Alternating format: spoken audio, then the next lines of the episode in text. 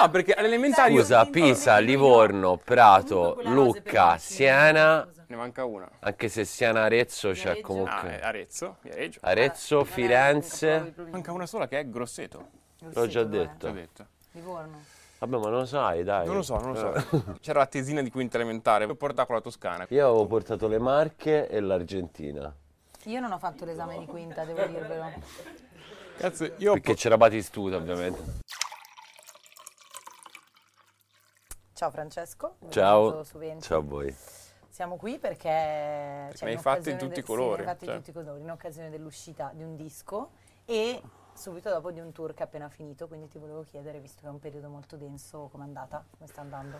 Beh, È stato bello, è stato, diciamo, è stata una scelta folle di partire con il tour il giorno stesso. Sapeva, non hanno fatto tempo a imparare le canzoni. Eh no.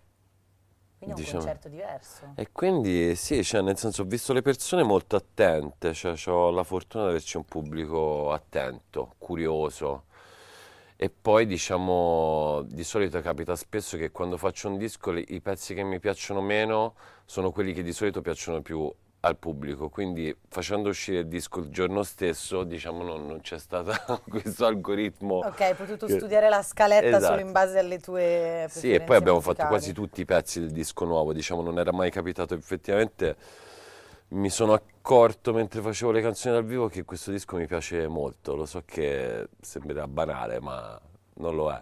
Quali sono le canzoni che ti piacciono di meno, però? Così sappiamo quali saranno le nostre Guarda, se vai su Spotify e vedi quelle più Meno ascoltate, sono Quelle che ti quelle piacciono di meno. Ok, andiamo sta. proprio in una di quelle che a te piace di meno. Ah beh sì, perché era una delle più iconiche, che era la fine dei vent'anni. No, in realtà Ti no. piaceva? Ah beh, quello è Sì, diciamo non era la più ascoltata, ecco, quindi va, va bene. Vabbè, noi siamo su 20, quindi la fine dei vent'anni casca proprio a fagiolo, come si dice in queste occasioni, e cantavi. Ho visto troppa gente in questi sette anni, per scegliere qualcuno ci ho messo 10 secondi. Sono passati sette anni da questo verso. Volevamo chiederti come ti hanno cambiato. Domanda così. Diciamo è cambiato praticamente tutto. Eh, mi piacerebbe adesso avere gli stessi problemi che avevo sette anni fa. eh, e sai, si dice sempre che, no, che ci sia una, la crisi dei sette anni, in qualche modo cambiano le cellule del nostro corpo, no? Quindi eh, quando ho scritto quella canzone lì erano passati sette anni da quando avevo fatto il mio primo disco con la band. E quindi effettivamente se penso a 14 anni fa, 7 anni fa, sono dei, dei- dei punti della mia vita molto differenti da loro che hanno rappresentato proprio un- l'inizio di un cambiamento. E adesso mi sento molto cambiato rispetto a 7 anni fa. Diciamo, in questi 7 anni ho visto tanta gente. Non con tutti ho avuto la, la- la forza di decidere tutto in 10 secondi, magari alcuni insomma ci ho messo un po' di più. Meno male, mi sembra anche opportuno. Nonostante insomma sen- mi sento molto nuovo nell'approccio alla musica adesso, eh, rispetto per esempio al penultimo disco che avevo fatto, sento proprio un cambiamento, sento come se mi fosse ritornata la voglia di scoprire le cose, no? Perché sai, il- uno dei problemi secondo me di chi fa le canzoni è eh, capire quando una cosa ti riesce e quindi cercare di eh, insomma ripetersi potrebbe può essere un problema. Per me lo è stato. Ad un certo punto io mi sono ritrovato a scrivere canzoni e dicevo cioè questa cosa qui l'ho detta prima e quindi l'ho detta meglio no? e quindi adesso finalmente non lo so perché forse appunto dopo questa crisi di sette anni mi sono ritrovato a aver voglia di fare musica che per chi fa musicista mi sembra abbastanza una buona notizia. una buona notizia. Entrando, t- hai parlato di cambiamento e mm, su 20, cioè parliamo spesso della crescita che per definizione è cambiamento e in- nella fine dei vent'anni tu a un certo punto dici la fine dei vent'anni è un po' come essere in ritardo, non devi sbagliare strada, non farti del male e trovare parcheggio. E la questione del parcheggio mi fa un po' sorridere perché in effetti è proprio cioè è una cosa che sembra scema ma che a vent'anni è gigante, cioè come tipo metafora rispetto al fatto che quando siamo piccoli delle cose molto piccole ci sembrano giganti. Ti volevo chiedere se Certo. crescendo poi a un certo punto invece gua- cioè, riesci a guardare tutto più da fuori e trovare parcheggio non è più Diciamo, dramma che, gigante, diciamo ma- che ho trovato parcheggio, ma non mi ricordo assolutamente dove ho messo la macchina. ok, bellissimo. Eh, eh, sì, diciamo c'era, quella ce l'ho ancora, la voglia di stare, no? Perché questo mestiere qua, eh, insomma, è un eh, pregio, il difetto, secondo me, di questo mestiere qua è che non ti puoi mai fermare, no? E quindi tutti siamo sempre att- attratti da quello che non abbiamo, per cui io ho sempre questa voglia di dire, ok, mi voglio fermare un attimo, voglio godermi le cose che ho, ma non ce la faccio. diciamo questa parte della vita rappresenta sempre un cambiamento costante, cioè come una, una seconda adolescenza, non lo so, insomma, non so quando riuscirò veramente a fermarmi e, e- e mi dirò va bene così. Spero un giorno di riuscirci, cioè non, non- non do nemmeno per scontato che io debba fare questo mestiere per tutta la vita, insomma, il problema eh, sarebbe il piano B, che non mi è ancora chiaro, però diciamo che continuo a fare canzoni perché ho voglia di farle, perché ho voglia di scoprire, mi emoziona ancora, mi emoziona ancora ascoltare la musica, mi emoziona stare in studio, nonostante io insomma sono- non sono una persona che si diverte a fare le canzoni, però insomma a fare live per esempio sì. Eh, però non do niente per scontato, insomma, non- per ora ci sono e è anche un momento molto bello della mia fase artistica, diciamo. Tornando all'immagine del parcheggio, una cosa che mi, mi aveva sempre molto colpito di quell'immagine era il senso di eh, ritardo, di urgenza. Perché c'è questo senso, secondo te, così di fine del mondo quando si arriva verso la fine dei vent'anni, come se fosse appunto il momento in cui se non, ho- se non concludi qualcosa ti senti in difetto in qualche modo, Poi noi siamo una generazione che si sente tanto in ritardo, avendo rallentato i tempi di un sacco di cose. avendo anche avuto Eh, il Covid sì. che ci ha un po' spostato. Sì, sai, perché fai conti anche con la generazione precedente e ne- nel mio caso ancora più di voi, se penso, no, insomma, che fase erano i miei genitori in quell'età. tu probabilmente avevi so, già non è che era un 20 ritardo, sì, cioè, eh, bah, diciamo che, che forse in- impari sempre di più in quell'età a, a usare il tempo nella maniera giusta, quindi questa, questa voglia di far sì che quello che fai abbia un risultato eh, è indice del fatto che, che- che capisci appunto questo tempo come utilizzarlo, no? Quindi scegli di più, scegli di più le persone, scegli di più appunto se uscire, se non uscire, insomma, prima è, è tutto insieme, no? Quindi non, non riesci a focalizzare bene quello che vuoi fare, poi ad un certo punto lo scopri e, e- e dici vabbè adesso lo devo fare.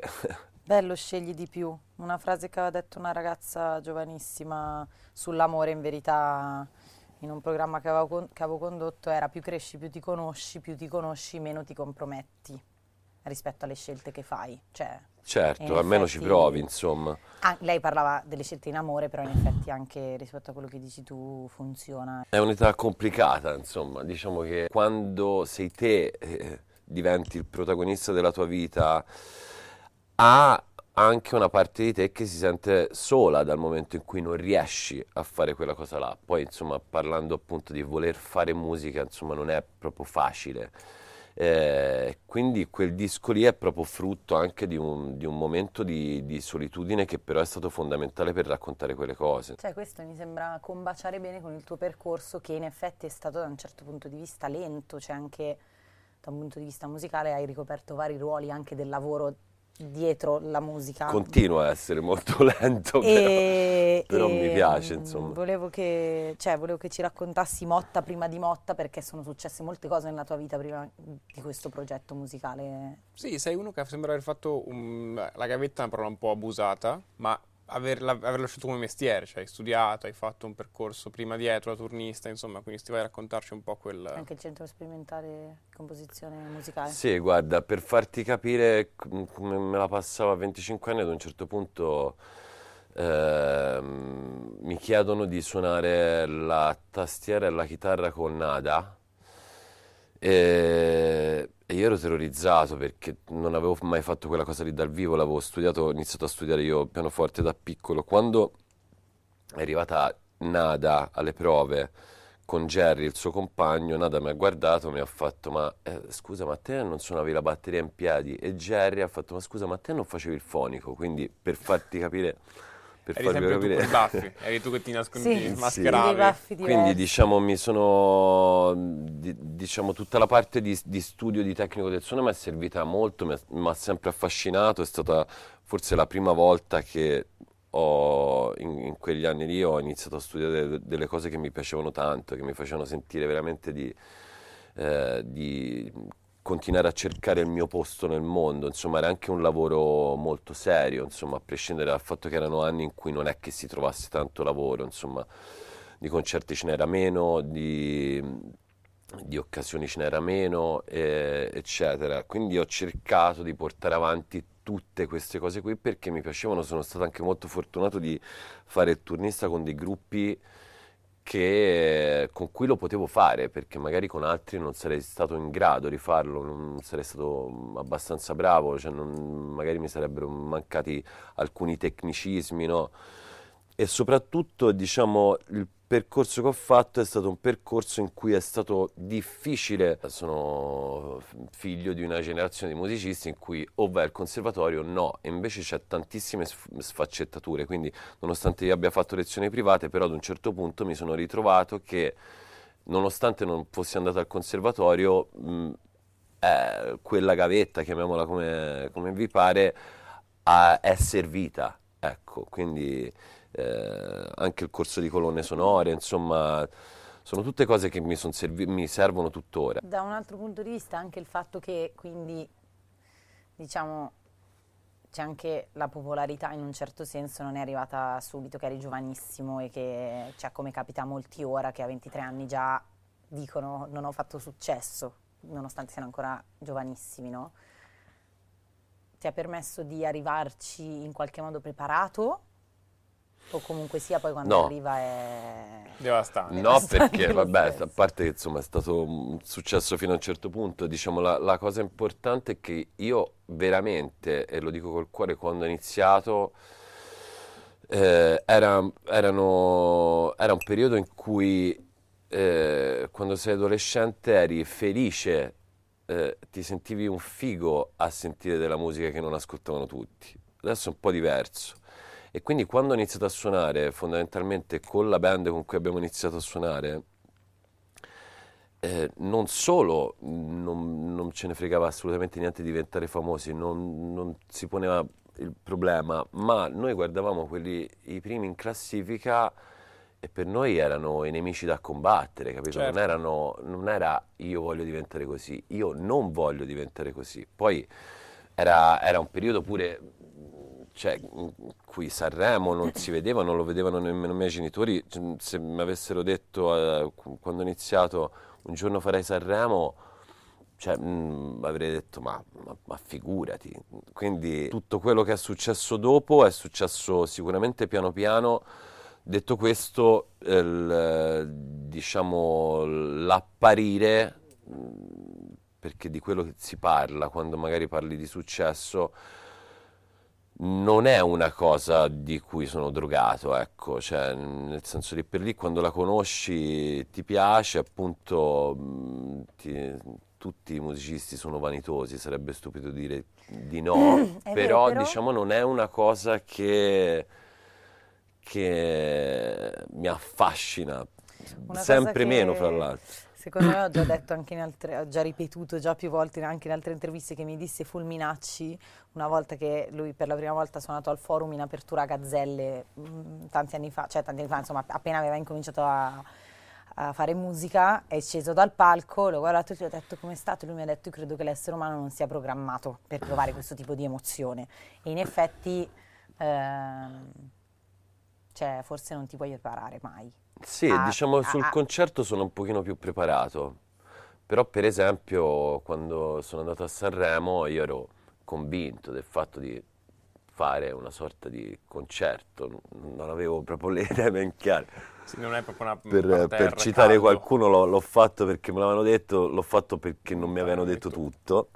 Eh, quindi eh, diciamo lì appunto che ero stato sullo stesso palco perché per il, per il premio Tenco, insomma, quindi mi sono accorto che era un'altra cosa, quindi dal momento in cui mi, mi, devo sentire sul palco a fare un concerto, nel caso insomma capitasse un giorno de, di, di, fare un concerto davanti a tanta gente, lì sarei molto tranquillo perché so che lì faccio il mio mestiere, che non è davanti alle telecamere, sul palco, quindi lì sarei molto più tranquillo. Visto che hai citato Sanremo, una cosa divertentissima che non farai mai più, oppure, oppure magari un giorno ti ricapiterà di andarci? Una cosa non divent- divertentissima che invece potrei rifare. Ok, ok, infatti... la, la, la metterei così. Tu diciamo che hai preso una piega diversa, sì. alternativa. Ehm, ecco, diciamo come sembra, sembra, sembra che c'è un po' di dichiarazione di intenti dietro quel brano lì. Eh, come è nata l'idea? Sì, di... sentivo una responsabilità comunque. Diciamo... Forse devo, articola, devo citare il fatto che si chiama Dov'è l'Italia e, e parlava sì. di persone migranti. Ecco. sì, diciamo la canzone era nata perché io ero andato a Lampedusa e c'era questo capitano di questa barca che mi aveva raccontato di una notte che lui insomma era in giro a pescare e aveva sentito queste voci da lontano che sembravano una radiolina, invece era insomma sta, sta povera gente che chiedeva dov'era l'Italia, urlava dov'è l'Italia. Quindi è stata una delle poche volte in cui diciamo, è partito il focus della canzone e poi ho dovuto cercare di creargli un contorno, una storia. Non è stato facile perché di solito il focus arriva sempre alla fine non sono uno che scrive canzoni dicendo scrivo una canzone che parla di quello. No, non è quasi mai successo. Lì sì. Eh, quindi non è stato facile. Ho avuto, diciamo, un po' anche la presunzione di, di far sì che questo messaggio arrivasse e soprattutto che arrivasse alle persone a cui doveva arrivare e invece non è così semplice la vita di chi scrive le canzoni e penso che gli artisti deb- devono avere una responsabilità, no? soprattutto se c'hai un, un, megafono davanti a tantissime persone. Però diciamo c'è anche una, una parte che ci deve essere leggera e sana che serve proprio per far capire il messaggio e, lì, e quella cosa lì diciamo secondo me c'è stata un po' meno, per quello ti dicevo che non mi sono divertito per niente. e a proposito di questo, come mai secondo te in generale la politica sembra così, cioè sembra un po' essersi Scomparsa. allontanata dall'indie pop e da alcuni generi Dalla musicali? musica italiana. Prima era obbligatorio prendere posizione, ma era obbligatorio nei bar, era obbligatorio ovunque prendere posizione secondo me siamo in una, una, fase purtroppo in cui funziona dire una cosa e dire esattamente l'opposto, no? non prendere tanto posizione, quindi e, e in questa cosa qua no, non mi ci sento, mi sento molto più figlio di chi rischiava, ecco, cioè forse il, il, dal momento in cui cerchi di metterci un certo tipo di messaggi politici rischi e non, e non, vedo in Italia purtroppo tante, tante, persone che lo fanno perché non ti saprei dire perché non, non, diciamo non, non penso che rischiando e prendendo posizione vengano chiuse troppe porte in faccia quindi non, direi che questo è, è conseguente a un certo tipo di rufianeria nei confronti del potente cioè, penso che solo che vada poco di moda e quindi eh, eh, e soprattutto anche che forse la, la politica è molto lontana da, dal bar, non solo il bar è molto lontano dalla politica, no? E quindi è chiaro che nella socialità, nei discorsi, è, diff- è, sempre più difficile che vengano fuori discorsi politici e quindi è chiaro che le, le, canzoni da una parte sono anche una conseguenza dei discorsi che si sentono in giro, no? Sì, per me è sorprendente perché cioè, quando io so cosa pensa un artista che stimo, eh, che io sia d'accordo, che non sia d'accordo, mi crea uno strato di vicinanza, cioè mi sento più vicino o più lontano, certo. ma comunque in un rapporto con te. Mentre oggi invece si tende ad essere un po' più asettici, cioè meno... Cioè, mi sembra che sia una certa... Sì, di fatti avidità mi... di fatti propri, di, di, pensieri, quello che uno pensa veramente poi sul mondo, ecco, non so. Eh, perché cioè, da una parte è un discorso interessante perché c'è Grazie. anche tanta esposizione al giudizio, quindi cioè, ovviamente dicendo quello che pensi lo dici certo. Certo. cioè, a, a più persone che al bar, come dicevi tu, cioè che sono delle persone che puoi sapere come reagiscono e quindi Sì, ovviamente... e poi lo dai in pasta alle card di Sì, Instagram. diciamo che il bar è diventato molto molto grande. Eh, lì è e complesso quindi- ovviamente far convivere e tutta una quindi serie di sì, cose. però diciamo è bello anche pensare che le canzoni, che in generale no, alcuni discorsi nella vita siano una sorta di festa in cui ci sono degli invitati, ci sono degli imbucati, ma ci sono anche delle persone che magari non vuoi assolutamente invitare, no? Perché, perché no? Quindi, nel senso, da quel punto di vista io so, proprio perché mi piace tanto questo mestiere, proprio perché mi piace un certo tipo di terapia collettiva che si crea nei concerti, no? Essere chiaro su alcuni argomenti mi porta anche a magari a perdere qualcosa, ma a godermela di più. Quindi io ci credo molto in questa vicinanza che dici te, e, e te lo dico da ascoltatore di canzoni. Più uno rischia e più è probabile che sembra che parli di me. Ecco. Sì, o comunque anche quando non parli di me, cioè penso, ah, quindi c'è vita, oltre a questa cosa che mi Certo. dici, c'è un cervello, c'è un pensiero, c'è qualcosa. Vogliamo venire al Sì, presente? torniamo ad oggi, dai. Sì. Perché la musica è finita? No, scherzo, vabbè, però mi interessava il motivo per cui hai deciso di, sce- di scegliere questo come titolo del... Tocca a tutti gli artisti sta cosa. Voi scegliete i titoli e noi scegliamo di chiedervi perché sì, questo di titolo... giustificarli. Certo, è giusto. vabbè, questo è anche potente. in È certo giusto, senso. e- è, giusto che ve lo spieghi, insomma. È, è finito un percorso che forse fa parte di quella crisi dei sette anni che dicevamo prima. Ehm, c'è stato un momento di crisi necessaria, cioè necessaria non lo so, per me è stata necessaria, però insomma vedere un po' tutti quelli che fanno questo mestiere, no? Capitano dei momenti appunto in cui uno, uno non sa, cioè è alla continua ricerca di qualcosa, ma ad un certo punto si sente, si sente spaesato perché n- non riesce, non ti dico a trovarlo, ma a capire dove andare, no? E, e a me è successo, insomma, forse anche, forse anche stato il periodo della pandemia, non lo so, però non, non- non sono stato bene, non avevo a fuoco quello che volevo fare. E quindi una volta finito quel periodo, che ovviamente è stato fondamentale per continuare a scrivere qualcosa, un po' come è successo prima della fine dei vent'anni, ho voluto mettere proprio un punto a quello che c'era prima, perché ho sentito che a volte, appunto, come dicevo prima, sono stato ridondante, alcune cose le avevo già dette, e quindi dal momento in cui ho alzato lo sguardo, mh, diciamo, era necessario per me mettere un punto a quello che c'era prima. Quindi, insomma, la quel- quella musica lì è finita, una parte della mia vita è finita. Qui vado un attimo fuori traccia, ma mh, riassumo tante cose che penso nel fatto, cioè si percepisce un po' il desiderio di uscire anche da se stessi con questo album, di, essere, di non correre il rischio di essere autoreferenziali, quindi autori diversi, ehm, Anche l'elettronica. anche la musica elettronica, ma anche il fatto di, di non parlare più in prima persona di alcuni brani. ehm, appunto, quanto è stato mosso anche un desiderio di non essere chiusi nel proprio orticello questo disco.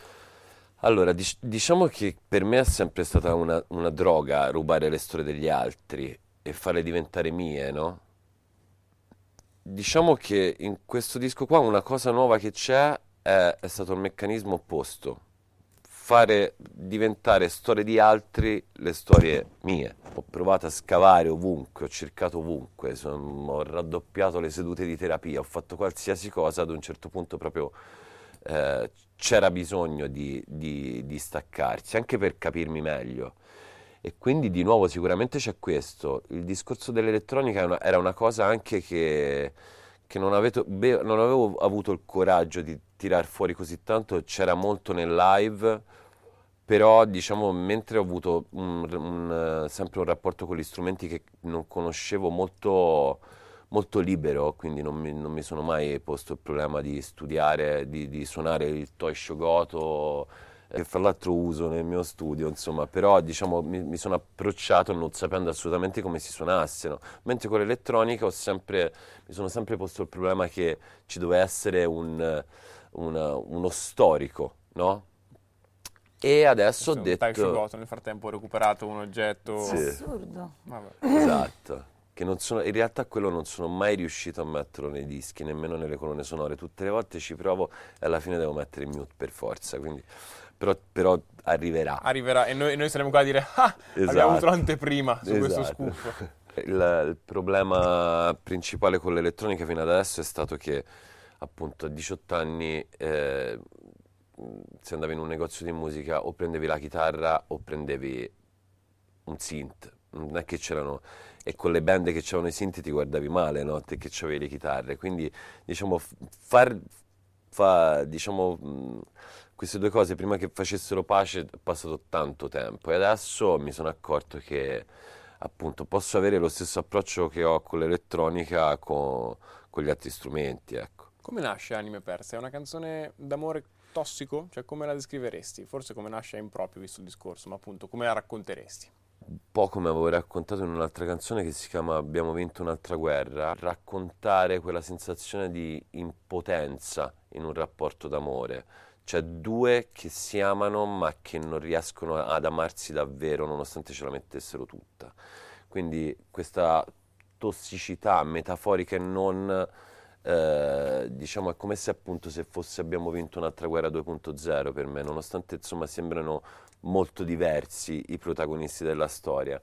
Eh, quindi ci siamo trovati con un danno del Colle del Fomento, che insomma è una delle penne, secondo certo, me, storica. migliori che, che, abbiamo in Italia e, e, è uno di quei brani, appunto, come dicevo prima, che, che è nato piano piano, non è nato eh, scriviamo una canzone su, perché questo tipo di tossicità si può vedere, cioè, ha, ha, veramente 2000 variabili. Magari non riesci ad amare perché non sei felice, magari non riesci ad amare perché non riesci ad arrivare alla fine del mese, magari non riesci ad amare perché hai una dipendenza.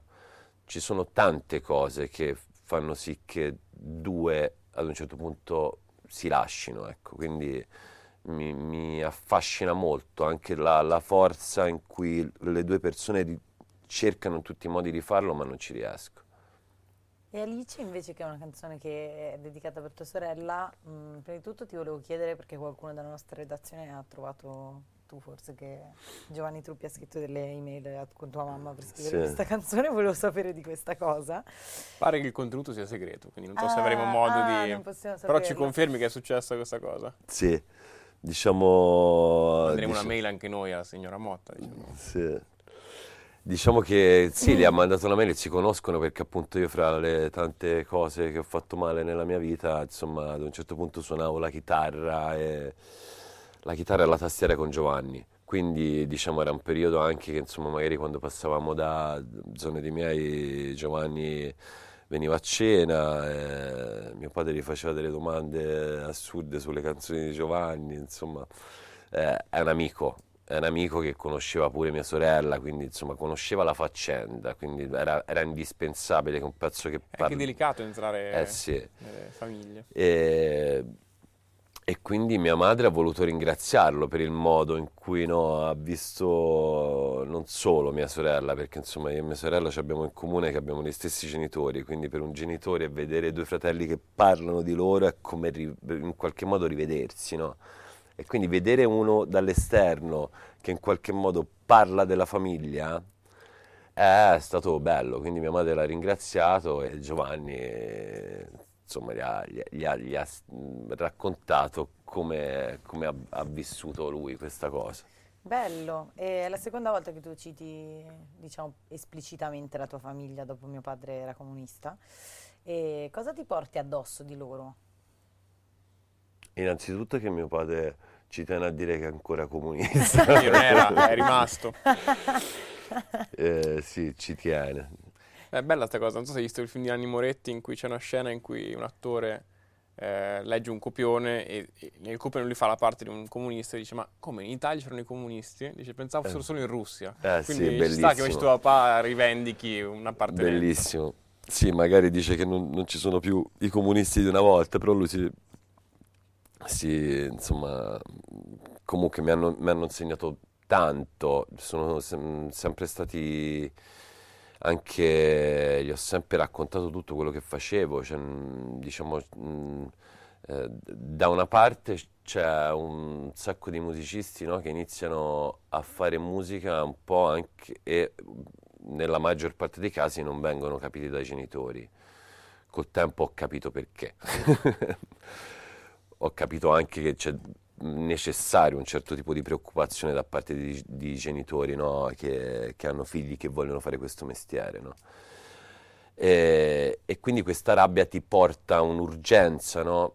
però l'urgenza nel mio caso è stata portata anche dal fatto che mia madre ad un certo punto mi ha detto, dopo che era mesi che non mi parlava perché avevo fatto un esame di maturità disastroso, ad un certo punto venne a un concerto e mi disse, eh, secondo me è lì che devi stare che non è facile, nel senso se pure tua madre te lo dice, quella, quella rabbia, no? quel, quel, rancore, il fatto di non essere capiti, no? nel nostro mestiere a volte è importante per trovare veramente il tuo posto nel mondo, no? quindi essere capito totalmente dai genitori può essere un'arma a doppio taglio, quindi diciamo lì per lì appunto non è stato facile, però, però li, li, ringrazio perché insomma non è un caso che i miei, non, nonostante praticamente non suonassero, però abbiamo sempre avuto un pianoforte in casa, io faccio questo, mia sorella è stata pertanto musicoterapeuta, quindi insomma qual- un po' è anche colpa loro per forza. Ecco.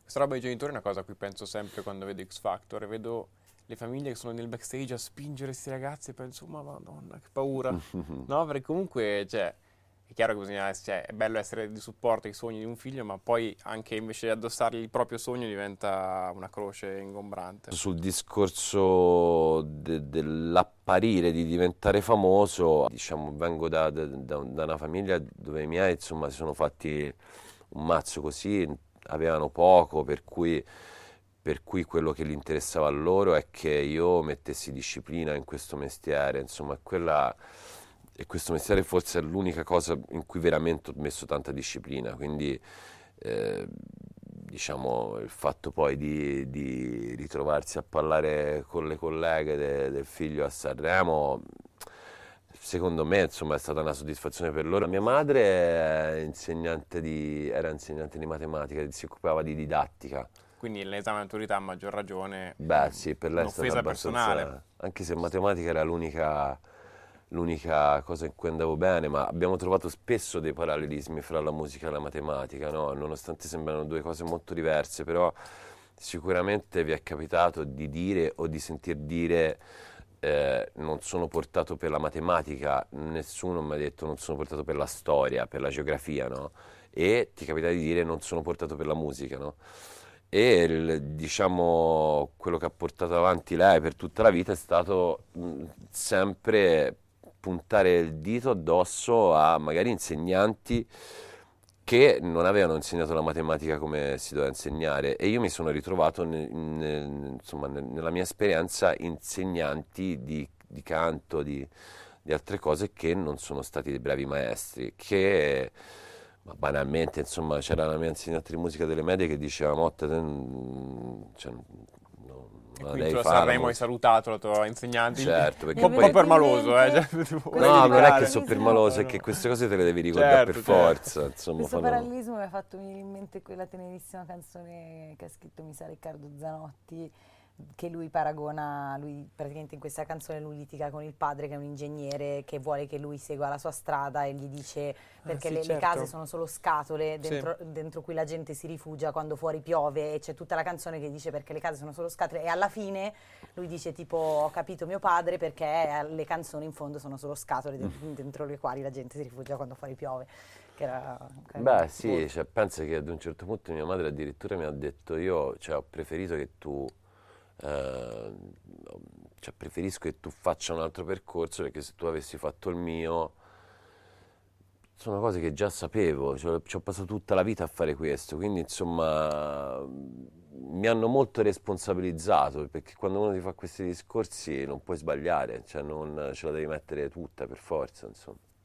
So che sembra poco rock parlare bene dei genitori. Però. No, no parlare bene della matematica è meno rock ancora. È mega rock invece secondo me, mm. perché fai il no, giro vero, così tanto che è certo. super cool.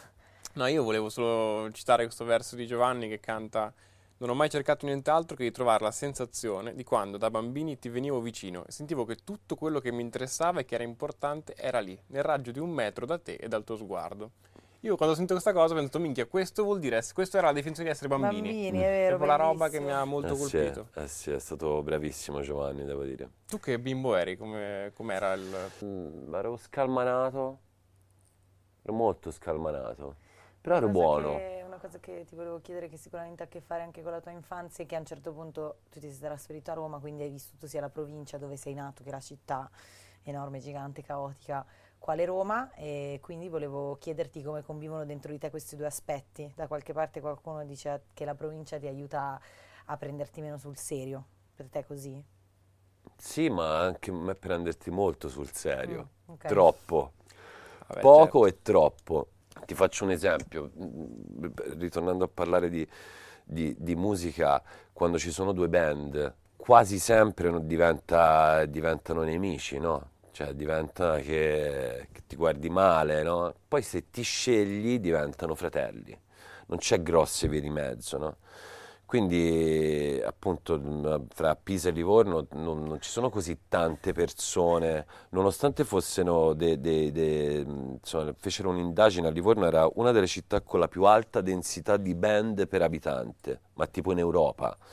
C'era tantissima gente che suonava, Vorrei infatti... come hanno fatto l'indagine. Cioè, sto fonando dicendo, signora, lei ha una band? No, no, no, basta vedere insomma quanti, quanti gruppi ci sono, ovviamente gli abitanti sono pochi, quindi a Livorno fai abbastanza presto, ovviamente Certo. a Roma fai un po' più fatica a fare queste indagini, però diciamo che, che, che appunto cioè, erano, due, era un- una, una provincia in cui appunto quando ti capitava di sceglierti ti sceglievi veramente, insomma, quindi eh, quando sono- mi sono trasferito a Roma, appena dicevo che suonavo, insomma, magari insomma, nel- quando uscivo la sera suonavo, mi veniva detto, ma vabbè, insomma, allora facciamoci una sonata uno di questi giorni. Io dicevo, ma chi sei?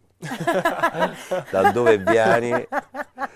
Sei nemico o sei fratello? Non esistevano gra- grandi vie di mezzo. Ovviamente la, la verità Il è... nemico, sei fratello, il provinciale con la pistola, tu chi sei? Esatto, Ti quindi... posso far entrare? Esatto, quindi diciamo che, che appunto la verità sta nel mezzo, però quel- c'è una parte di provincia sana in cui veramente nelle scelte delle persone magari sei anche più selettivo, no? Ti lasci meno andare purtroppo. E, È una cosa tipica questa però eh, che ci hai detto, nel senso che di solito chi si muove dalla provincia alla città, è vero che Roma è molto calda in effetti, però chi si muove dalla provincia alla città dice che la città, cioè nella provincia... tu- È in- vero anche che i toscani modo- tendono ad essere piuttosto litigiosi fra conterranei, c'è una certa tendenza... Sì, È a vero, prescindere detto- fra l'altro. detto, Sì. cioè, che Anche sono fratelli. arrivato a Roma, Chiunque. una persona mi invita in studio, io sono stupito perché mi chiedo chi sei. Mi sembra strano perché di solito mh, cioè, il calore nelle grandi città stupisce. Ma, è tantissimo. ma in infatti poi mi ha, mi ha aiutato a staccarmi dalle mie convinzioni provinciali, insomma, ovviamente, anche perché se no me ne stavo, me ne stavo nella provincia. Quando mi invitavano a me erano semplicemente studi di registrazione con dei musicisti che Certo. volevano suonare, insomma, non mi facevano niente di male, però non, non- Non non sapevo, non solo, non, sapevo se eh, fidarmi, ma anche penso che che non mi sono mai sentito in grado di saper fare tutto in ambito musicale, insomma, quindi forse era anche una sorta di insicurezza, no? Io per esempio non, non sono mai stato bravo a fare le jam session, no? Queste, non sono par- stato pa- mai particolarmente bravo a fare le cover, per esempio, quindi eh, è chiaro che, che- che appunto sono stato anche fortunato che quando ho fatto il turnista l'ho fatto per Nada, per il Pan del Diavolo, per Giovanni Truppi, che erano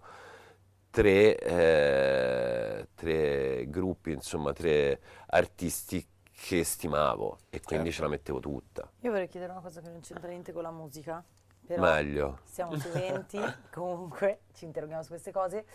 Eh, diciamo che cioè, noi siamo una generazione di cui fa parte anche tu, secondo me, addirittura i miei genitori non lo sono, che si sposa molto meno.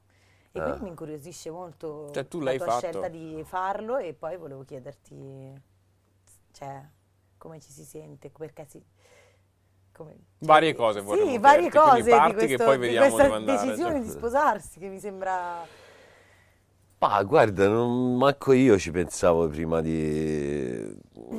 E sinceramente non è che ci ho pensato così tanto. Diciamo, è stato, è stato bellissimo perché è stata una, una festa in cui anche le persone che non si conoscevano sembrava che, che cioè, erano proprio, stavano bene insieme. Quindi, insomma, una, una festa che consiglio a tutti, a prescindere dal fatto che, insomma, sia Ah, burocraticamente... io lo voglio fare infatti non burocratico, Eh, mi voglio vestire da sì, cioè noi ci siamo sposati per la prima volta a New York, eravamo io e Carolina e due nostri amici e poi questi due nostri amici insomma dovevano andare a lavorare per cui siamo ritrovati a, a mangiare polpette al sugo subito dopo da soli e poi abbiamo fatto una festa simbolica, quindi insomma abbia- l'abbiamo provate tutte e due e è stato bello, diciamo non, non- non è una cosa che- a cui pensavo prima, un po', un po' come Sanremo, capito? Poi ti, ti- ti ci ritrovi.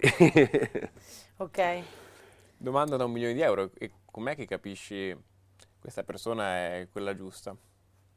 Cioè una domandona, eh, comunque dici questa persona qui va bene, posso fare le Come- polpette al sugo a New York, cioè non è proprio semplicissimo. Guarda, non sono dieci secondi, ma poco più per me. Eh, ma infatti probabilmente non c'è un'equazione.